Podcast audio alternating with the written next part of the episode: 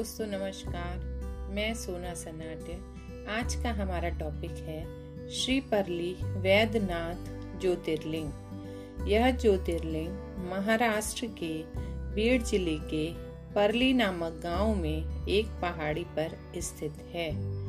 कुछ लोग इसे ही वास्तविक व प्रमुख वैद्यनाथ ज्योतिर्लिंग मानते हैं।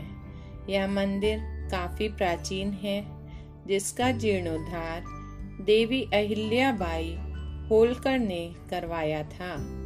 श्री परली वैद्यनाथ मंदिर पहाड़ी पर स्थित होने के कारण श्रद्धालु इस पहाड़ी की भी परिक्रमा करते हैं।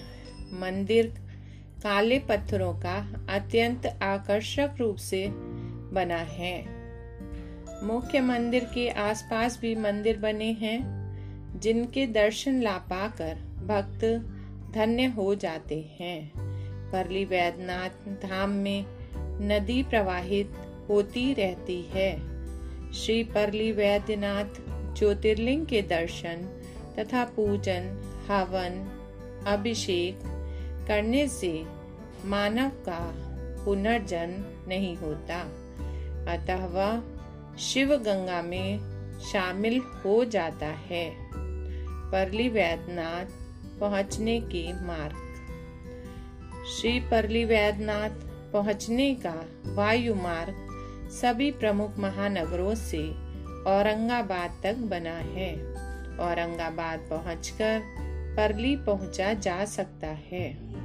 महाराष्ट्र के मनमाड़ तथा हैदराबाद के बीच परभनी नामक रेलवे जंक्शन पहुंचकर भी परली पहुँचा जा सकता है। सभी नगरों व गाँवों से बस सेवा भी उपलब्ध है। ठहरने व खान पान की व्यवस्था। श्री परली में ठहरने के लिए धर्मशालाएँ उपलब्ध हैं। यहाँ किसी प्रकार की परेशानी का सामना नहीं करना पड़ता है। सभी प्रकार के व्यंजन भी उपलब्ध हैं। ओम नमः शिवाय।